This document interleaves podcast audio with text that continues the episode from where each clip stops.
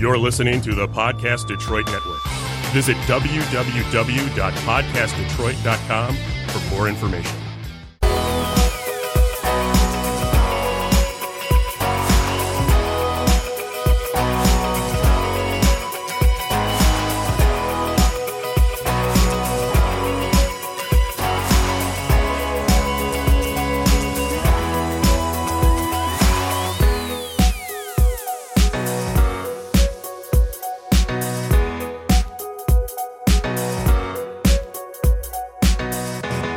Welcome to Single Fathers Today. I'm your host, Mark Hill. This podcast is geared towards single dads who are going through the process of divorce, uh, going through a custody with their, in relation to their kids, have custody of their kids, and they're trying to figure out what do I do? What are the steps going forward? Uh, to help raise my kids and to be a better father. If you have any questions or comments related to the show, please send me an email at singlefatherstoday at gmail.com or check out the Twitter feed at Single Fathers Today. Uh, today, I would like, I have a special guest here with me. Uh, I think the people who've been listening for a while, um, you've heard me mention him on more than one occasion. Um, he is here with me. We're going to go through, um, his, uh, history, profession, and, um, helping out dads that are going through the process of divorce.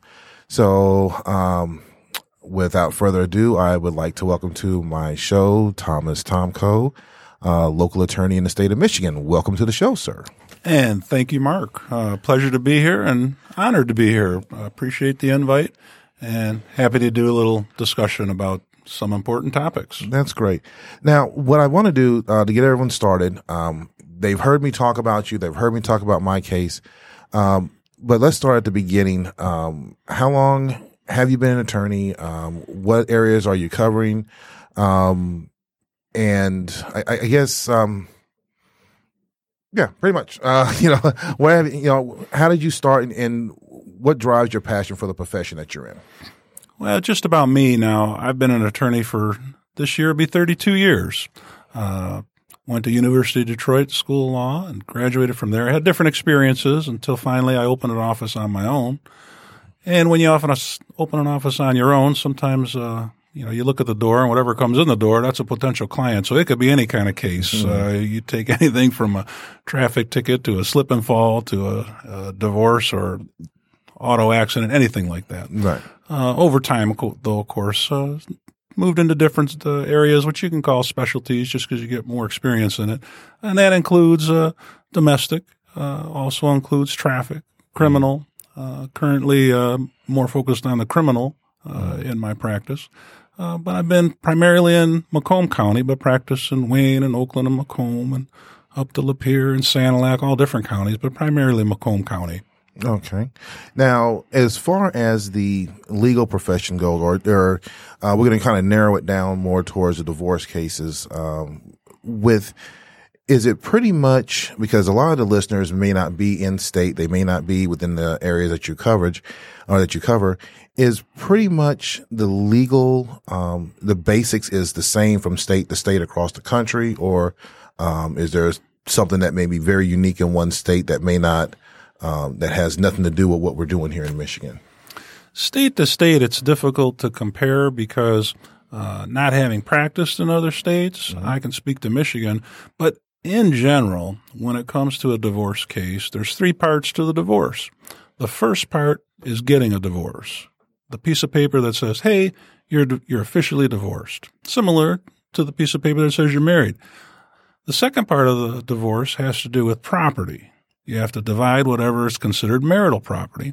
Mm. Now, the third part, of course, has to do with children, custody, support, and visitation. So when you talk about other states, that first part, Michigan is what they call a no fault state. Mm-hmm. Other states, maybe not so much. Maybe there's got to be fault attributed to one side or the other.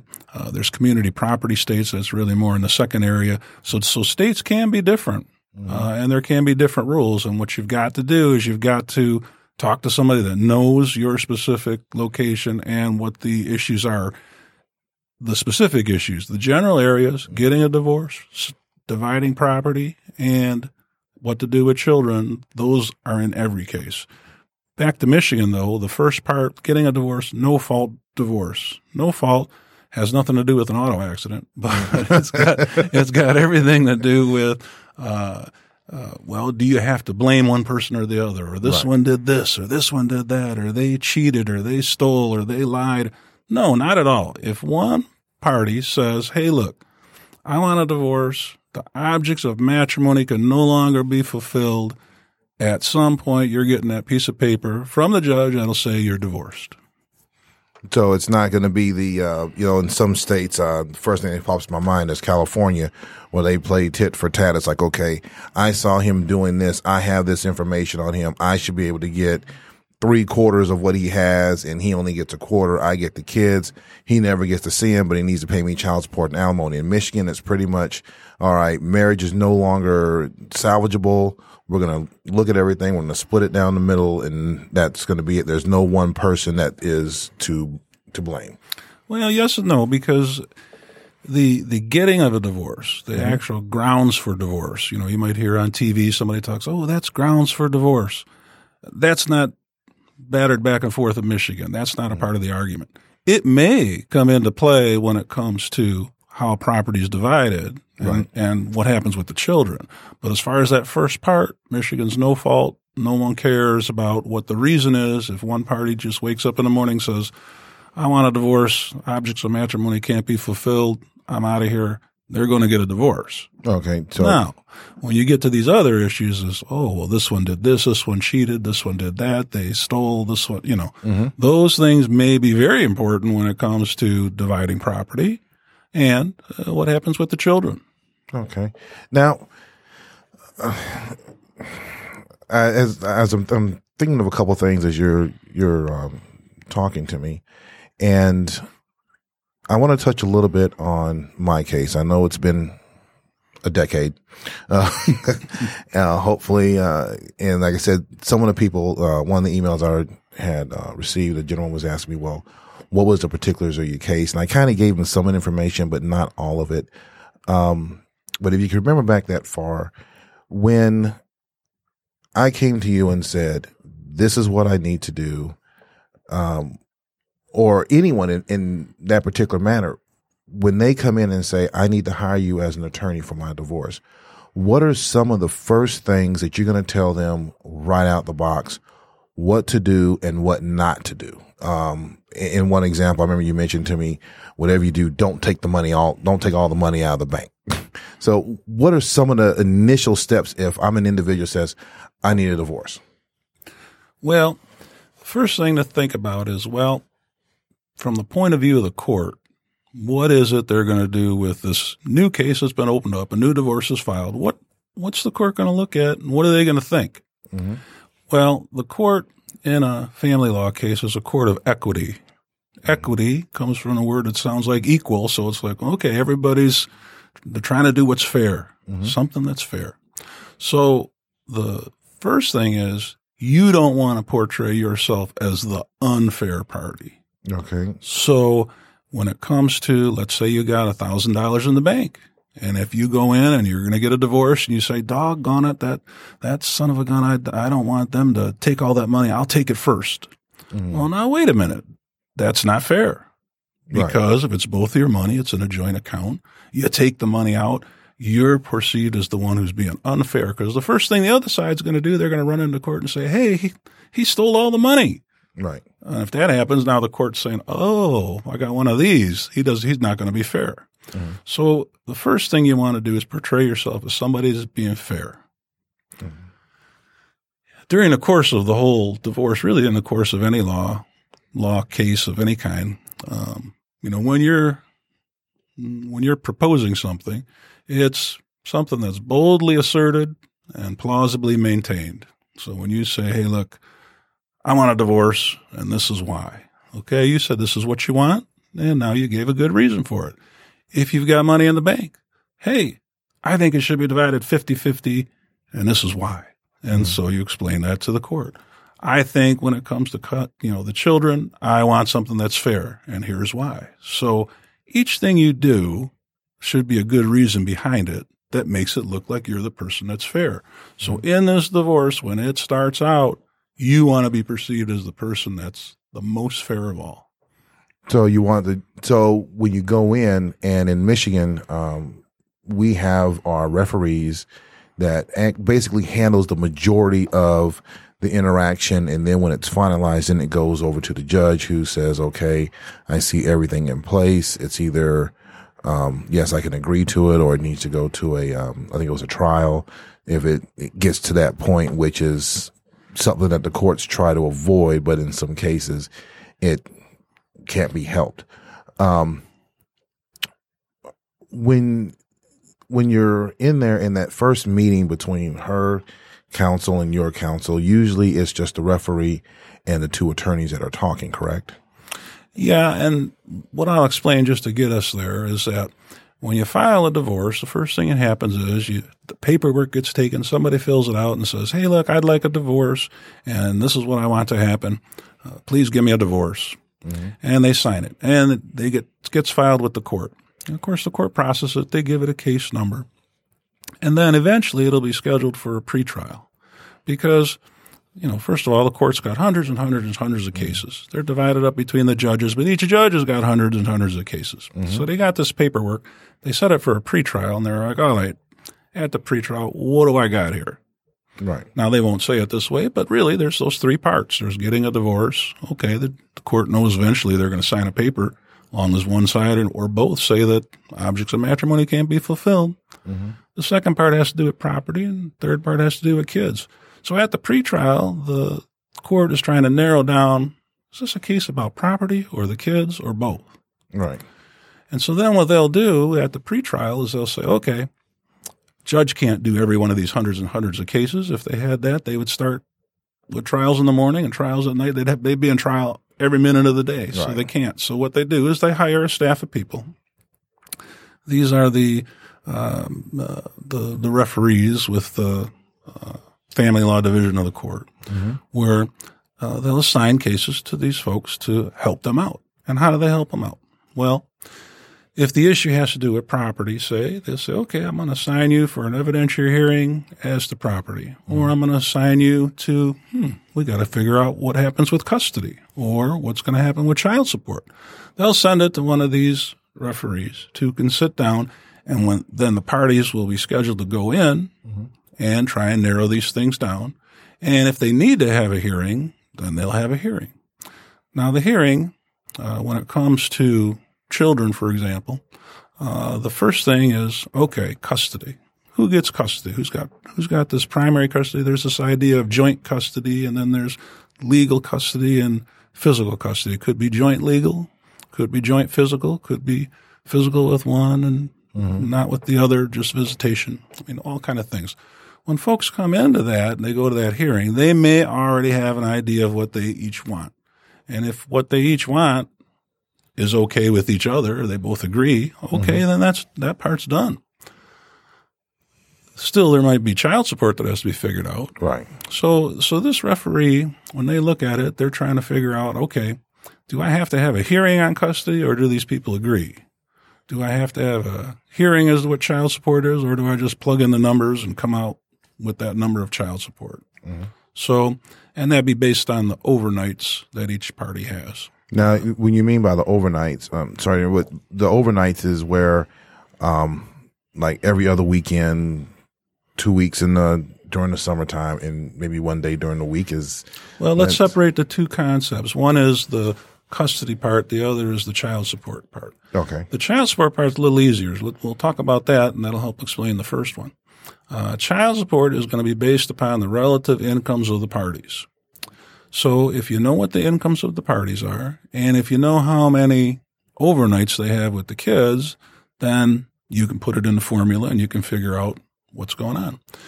The an overnight is uh, you know 365 days in a year, so it's like okay, if somebody truly had joint physical custody, then one would have half, 182 and a half, mm. and 182 and a half, then you got right. 365. Right. So that that would be the number that would be used to say, okay, how much time, here's all this income that the parties both have. What's a fair amount for raising the children? How much time is attributed to one where they're paying for the care and maintenance of the children? How much time is attributable to the other? And what's that mean with the relative incomes? And should one party be paying to the other party? Because just because you have equal exact time. Mm-hmm. If one makes hundred thousand a year and the other makes thirty thousand a year, it's like, oh, wait a minute. You might have equal overnights, but the one with a hundred thousand, they're mm, they're going to be paying child support. because the, so basically in both homes because each person's going to have their own home uh, they want to make it so when the child goes from one place to another the same environment is similar or it's kind of same so it's not a big drastic change from say living in a mansion to living in a less than ideal surrounding for them or Not so much that, but it, it think of it as uh, uh, the income of both parties. You put it together, and that's the pie. Okay. So let's say that thirty percent of that pie should be used for care and maintenance of the children. Now I'm making up that number, but right uh, so it's like okay, so thirty percent. So thirty percent of one person's salary and thirty percent of another person's salary might be different. So that's why you would have you would have this evening out of the child support because they're looking at the party's total income and what's available for support of the children. And then there's other things, you know, there's medical care and dental care and there's costs of insurances and things, things that'll be used to even it out. Who takes the, the uh, deduction for taxes for the children uh, when that's available? So all those things are taken into account in that formula for determining child support. But the biggest mm, factor in all that are overnights and what the relative incomes are. Okay. Now, digging a little deeper, say that um, you have an individual that comes in and in a hypothetical, and you can kind of get that vibe from them when they come in. If this guy is someone that is, he loves his kids, he wants to be with his kids, he wants to be an active person, or he's always been an active person in his life. And now he's going from the situation of seeing his kids 24 seven, doing activities. And now with the, chart, with the parental chart, now it's just been sliced and dramatically. And he is just distraught or is there a way that you can negotiate with the court to say, you know what, one day a week, every other weekend, two weeks in the summer, that's not adequate because, um, one of the things I've seen in, in society, and this is my personal opinion, if you don't, if you have a father that's willing to do everything for their kids and no, now he's no longer in that picture, that affects him. And I also think it affects the kids. So is there any way that you can go in and when you're talking to the referee and say, Hey, look, you know, we need to do something a little bit different. Maybe two weeks with this parent, two weeks with that parent, or is it just, no, we're not going to do it. Here's our formula. You know, is there some give and take that can be negotiated between the attorneys and, and the system? Well, let's start with um, over the course of years, you know, over and over and over, um, a pattern developed where uh, one party would have the physical custody, the other one would have uh, visitation. And so that pattern, what they did is they finally memorialized it into a standard order of parenting time. So the standard order of parenting time, now I'm speaking of Macomb County. Other counties I'm sure have their own too, but Macomb County, they got a form, they'll hand it to you. And it'll say in there, okay, every other weekend, alternate, you know, once, uh, one day during the week, not an overnight, uh, alternate holidays and two, three weeks in the summer. So that's what you're talking about as far as that standard schedule that if there was no agreement, the tendency of the court is to impose that on one of the parties. One party getting the primary physical, the other party getting that parenting schedule, that standard parenting schedule. Well, the easiest case is when the parties agree to modify that schedule. So if the parties want to agree to something, they always can. It's their divorce. Right. See, and and the attorneys shouldn't stand in the way. They they really should say, hey, look, if this is what you guys want, if you guys, if somebody wants, you know, Monday, Tuesday, Wednesday, Thursday, and the other wants, you know, Friday through Sunday, mm. great, do it. And no matter you, as the attorney, you can tell them why it might be practical or impractical or what have you, but not your job to talk them into or out of it. Your job is to say, hey, look, if that works for you, I'm here to put pen to paper and make it work out problem is, like you're like you're suggesting, is you know, hey, what if you don't agree? You're the one, you know, you've been there twenty four seven, and now she kicked you out and you know you're you're the dad and you're like hey what do you mean? Am i chopped liver? I want to be part of these kids Right. lives. I want to be i want to be there for them you know every other weekend. That's not good for me. Well that's where the that's where the battle begins. And the court can order different things. And and at least in macomb many times they do uh, because when the children are very young so if, if you had one child and let's say it was a 18 month old well, they're more likely to say, wait a minute, this every other weekend thing, this is nonsense. This doesn't work for 18 month old. Right. So they'll split it more 50 50. When you get to school age, now you got a different problem because it's a little impractical. Because of the educate, you know, the school days and activities for the kids. Oh, yeah, there's activities at school. There's home, who's doing the homework at night? How do you know when the note comes home? Does the one get it? When custody changed in the middle of the week? Whole world of problems. Plus, there's the distance difference between when there's two separate households. You got a problem sometimes because it's not practical to try and get them back and forth to the same school and you know with their friends and everything else. So that that's difficult. So that, those are the practical problems. And so, you know, the tendency of the court is to say, well, wait a minute, during the school year, unless you guys agree on something, we got to do something that makes sense for the kids too, because they're the ones that suffer the fallout of it all. Right, bouncing between house to house. If they're in the same neighborhood, that's one thing. But if one's in one town, one side of town, and the other one's on the other side of town, Absolutely, because there's you know tons of travel time when that happens, and mm-hmm. you know just the the consistency for the kids, so they they know that okay on okay Friday they go they go with a different parent, they're back on Monday. Okay, that means over the weekend they got to do certain things, and it might be homework or activities. Still got to get them to them, but the kid needs to know the schedule. The more consistent it is, the better. Well, back to the question: What happens when you got a, a battle and it's like, wait a minute, uh, this every other weekend isn't working for me. We want to do something different. If you can't agree, then you're fighting for you're fighting for custody. You're you're fighting to have that schedule be on the other side of the fence. Um, sometimes they'll modify it, but most of the time somebody's going to get stuck with that schedule. and usually, from your experience, has it been more of the father having to have that reduced schedule over the mother?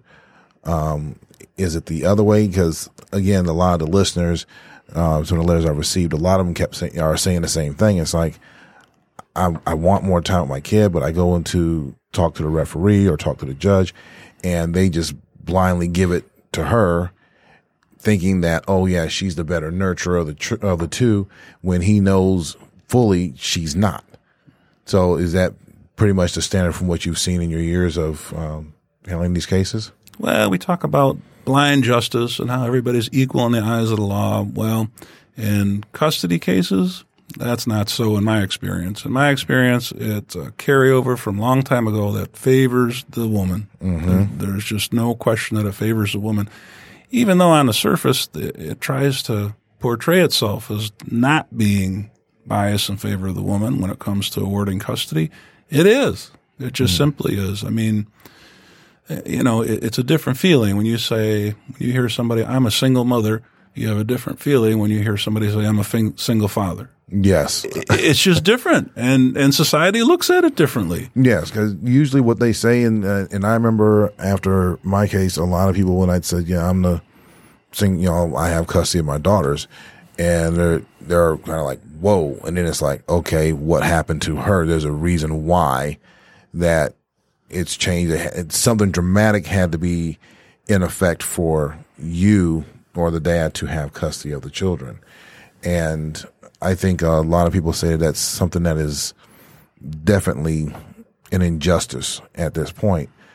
Now, say you have a father that is he's seeing this and he's um you can tell he's very let's say passionate uh about this.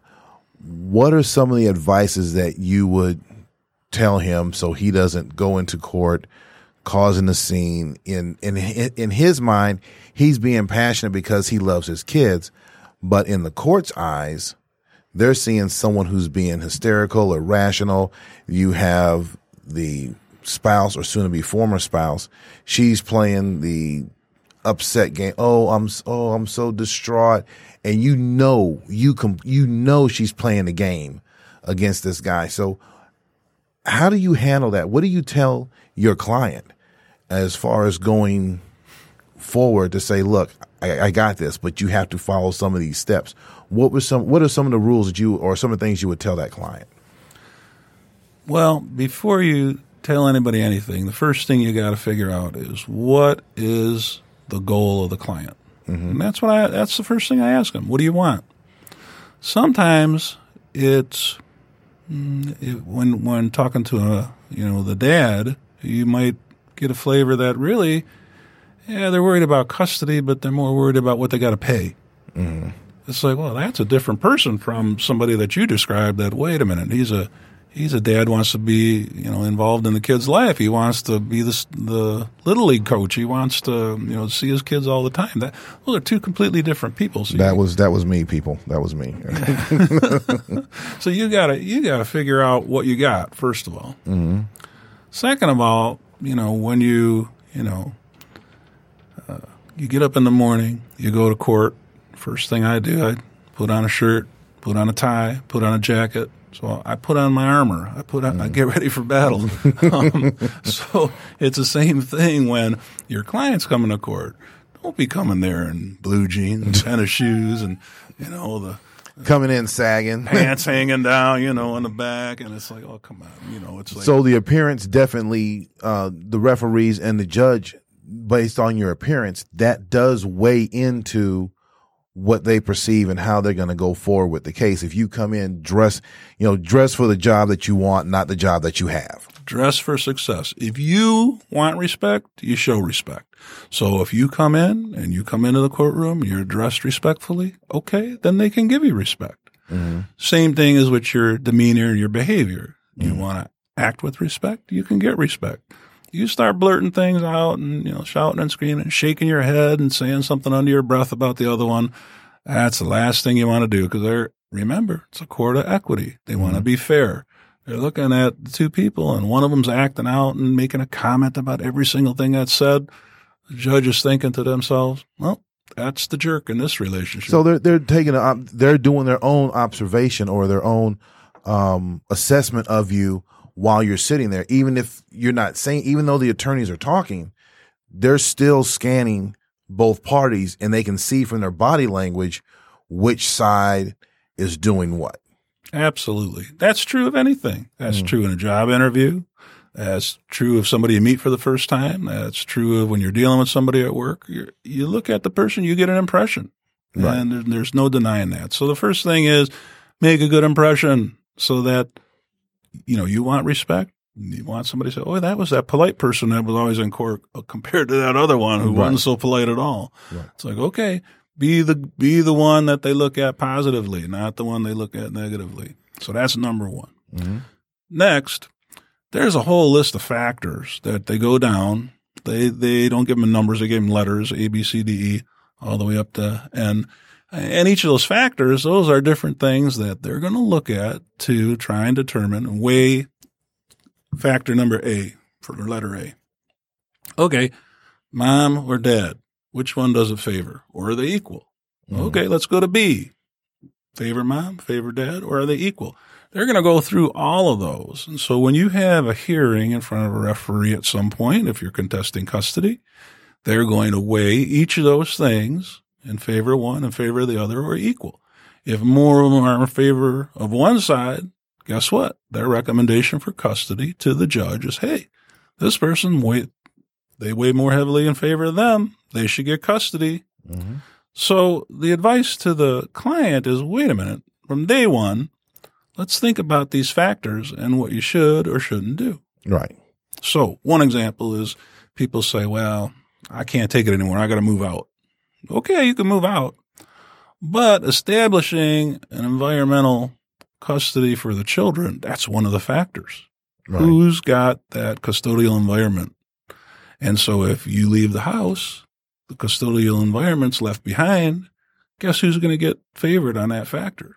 Now, speaking on that, and and I, I'm gonna bring my case up a little bit.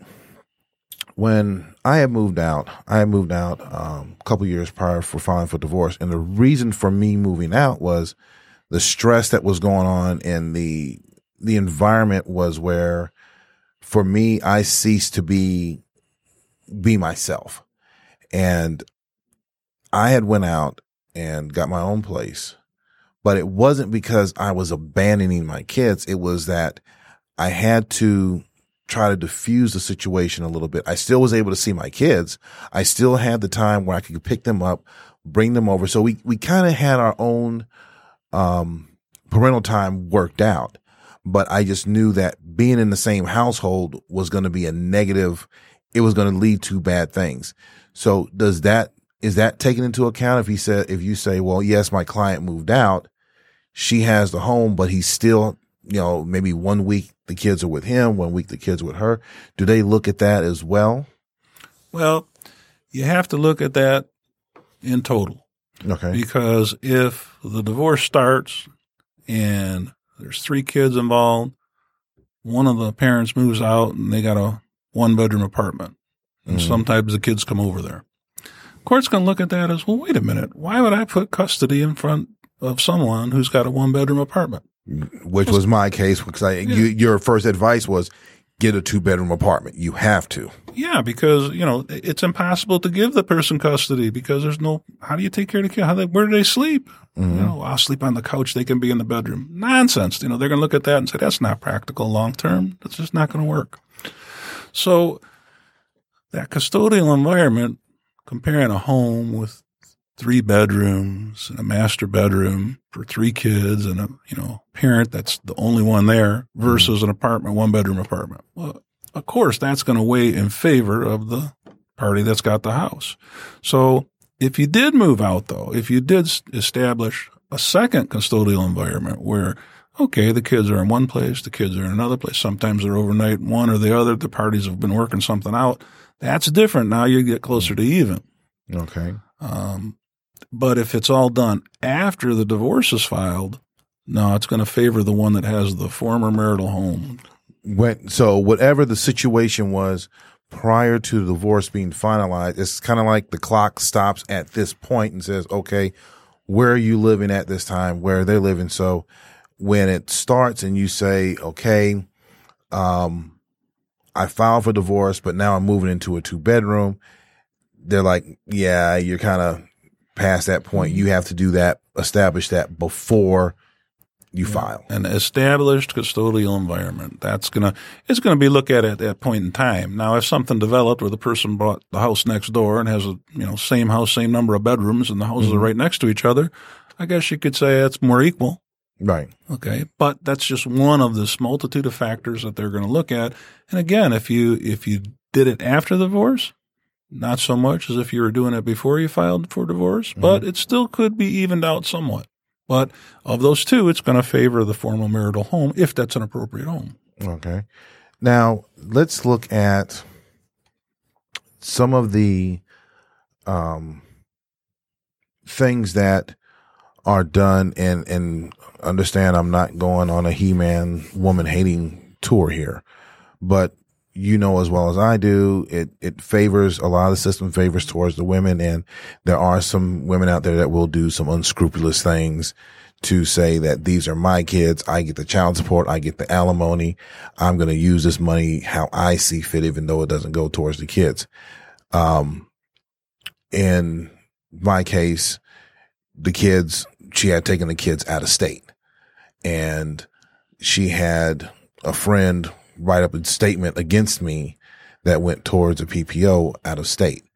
Um, I had to go to another state to deal with that situation. So what is your advice for those type of situations? And before you answer, I want to let the people know that did, that actually happened. Um, thank God I had him. He happened to find an attorney in a totally different state that happened to be the best attorney in that town. I know I got the bill.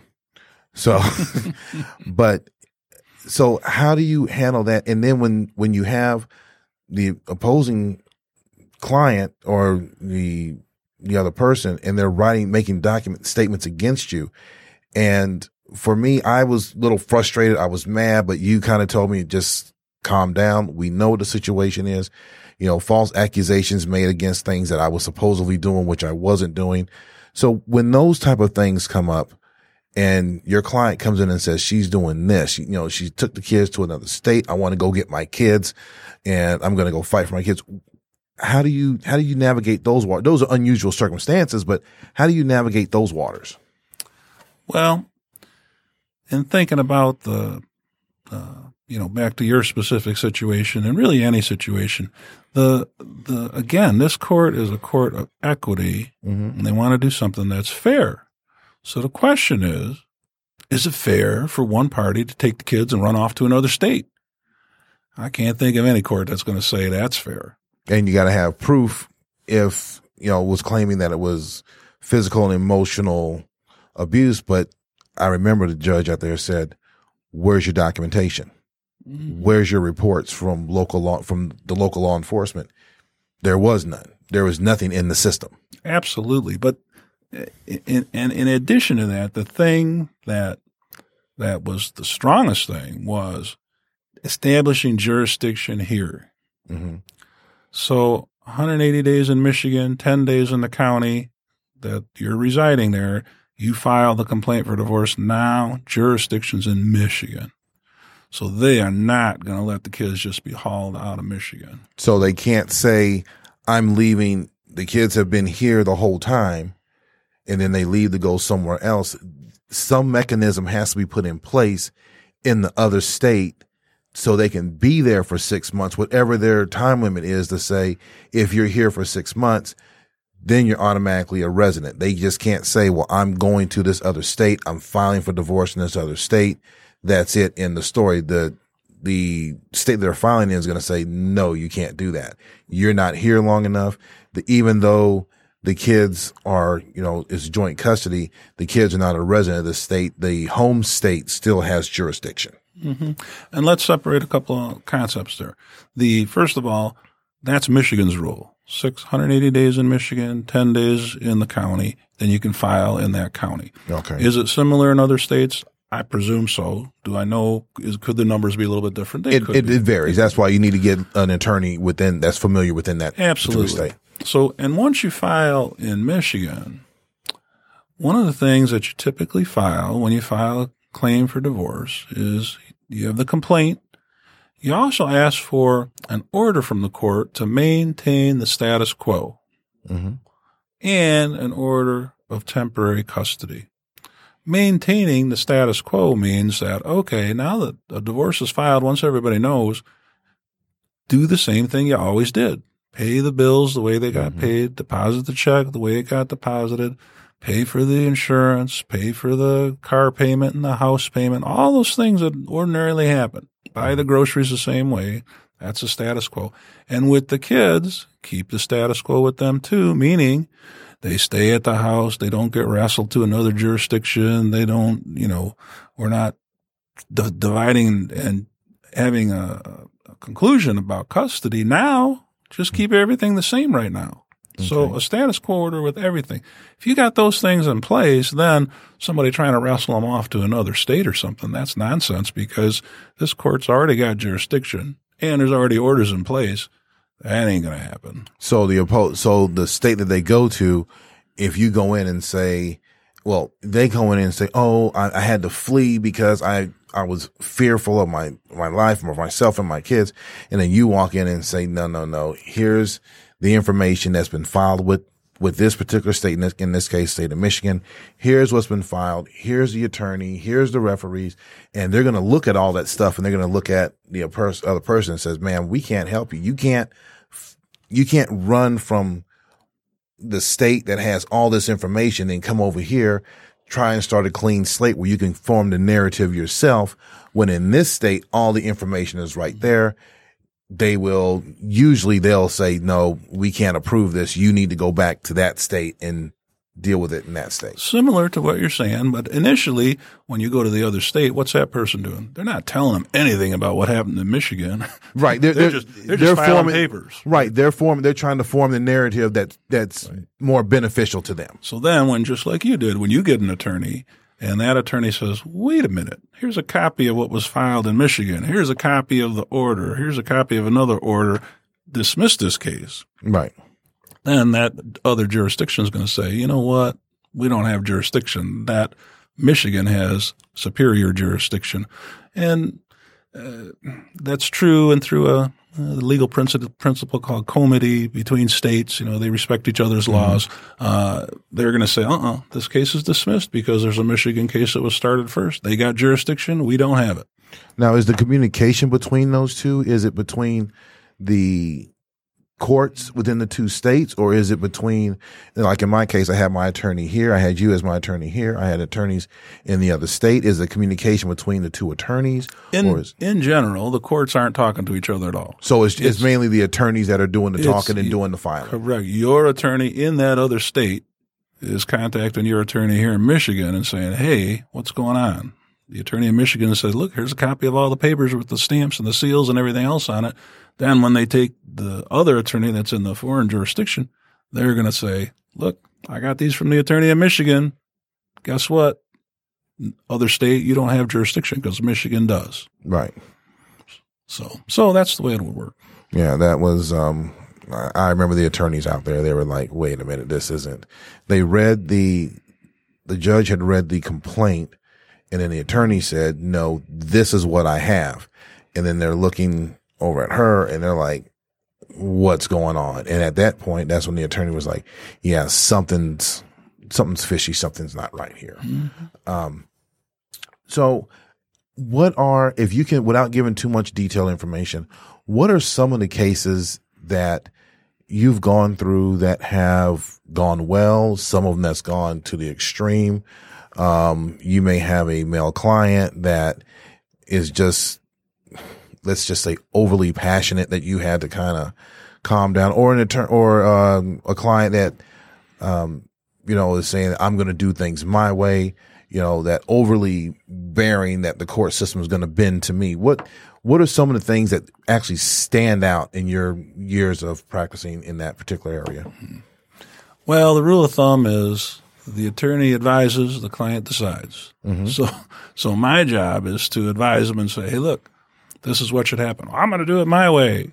You can do it your way, but let me tell you, this is what the court's going to look at. This is what I'd recommend.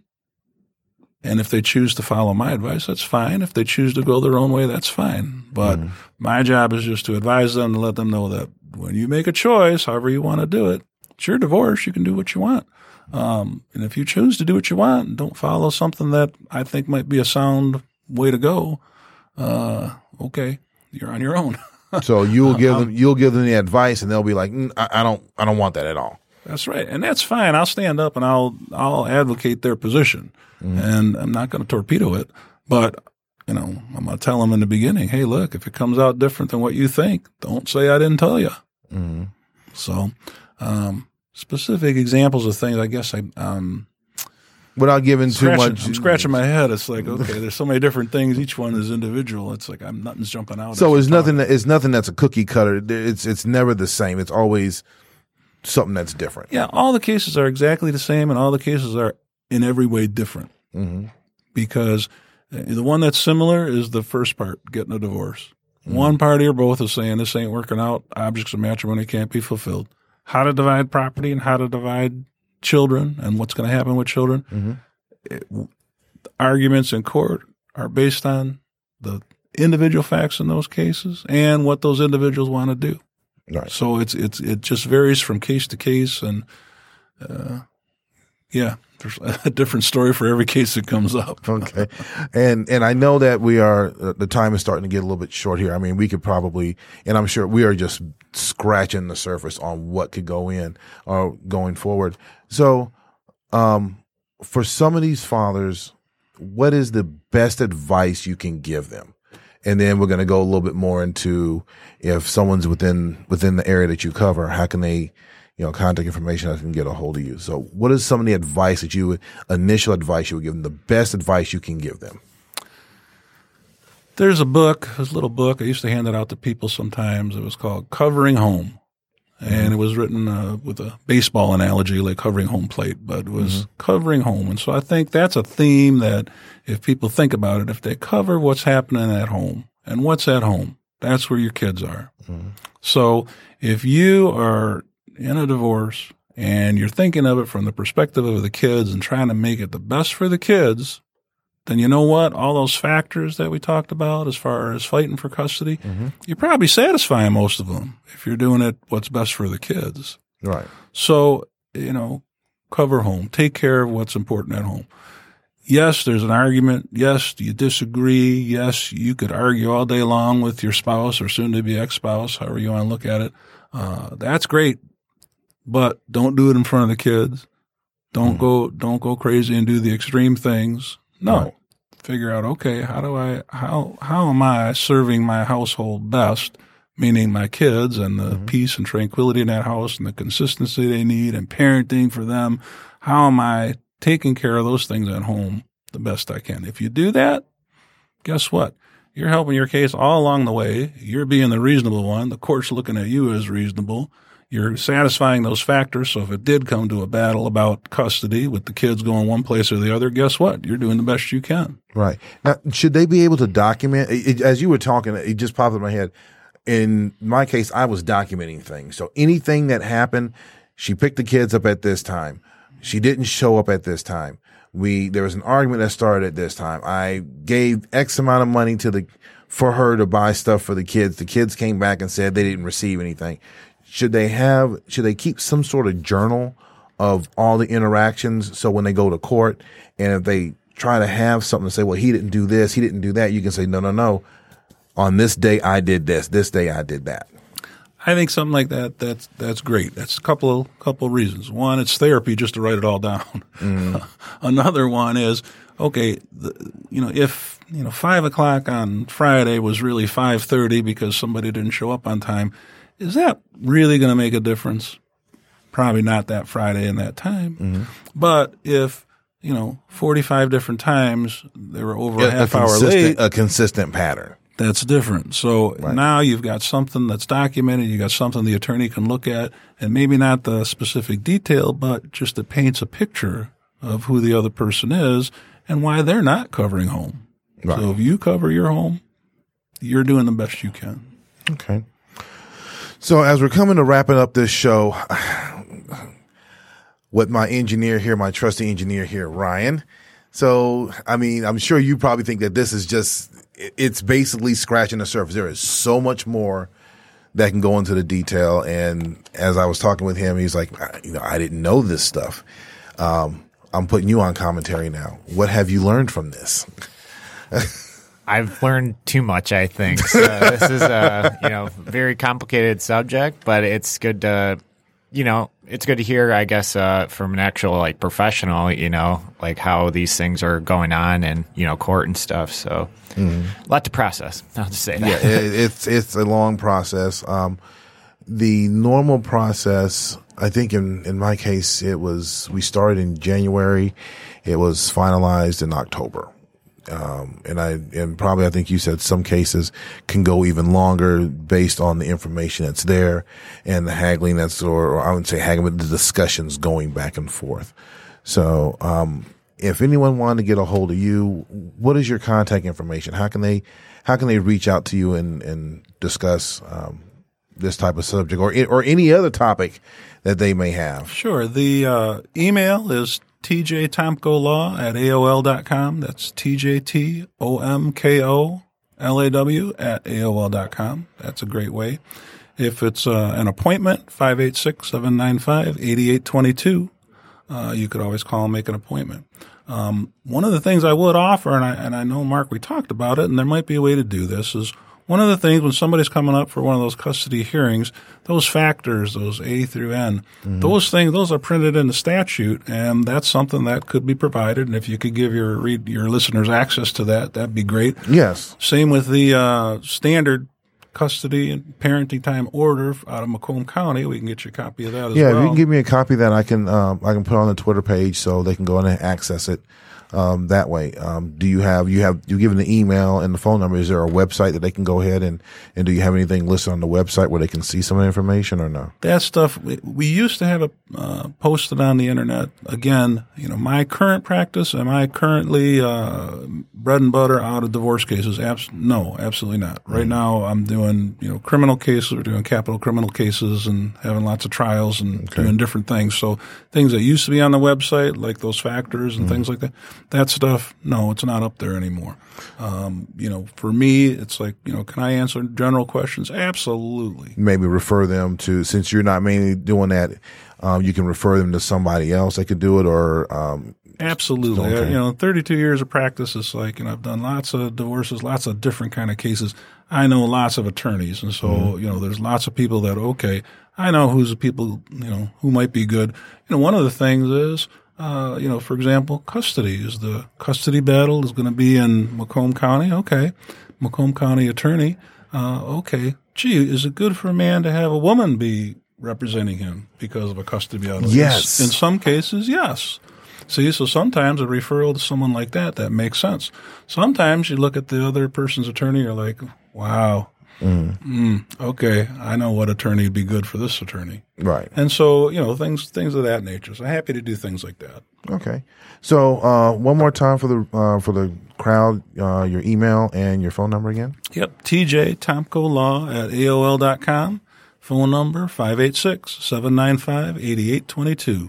all right i'd like to say thank you for coming on the show um, i'm sure that i will get some feedback from that and uh, from today's uh, show and hopefully um, if there's any questions i may be able to get you back into answer some of those questions or dig a little bit deeper. Um, again, as I tell tell the people on the show, there's just there's so much involved in it, and I think we just with the short time we've had, we just barely scratched the surface on this. No, I agree, but it's my pleasure. Thank you for having me. All right, thank you. And this is uh, Single Fathers Today. Again, I'm your host, Mark Hill. If you have any questions or comments uh, for the show or anything that you want to send to me, uh, or you know, and I can relay it over to uh, Tom or anyone else, anything related to my other previous shows, uh, send me an email at singlefatherstoday at gmail.com or check out the Twitter feed at Single Fathers Today. So as I wrap this up, I'd like to wish you guys uh, good luck and keep fighting.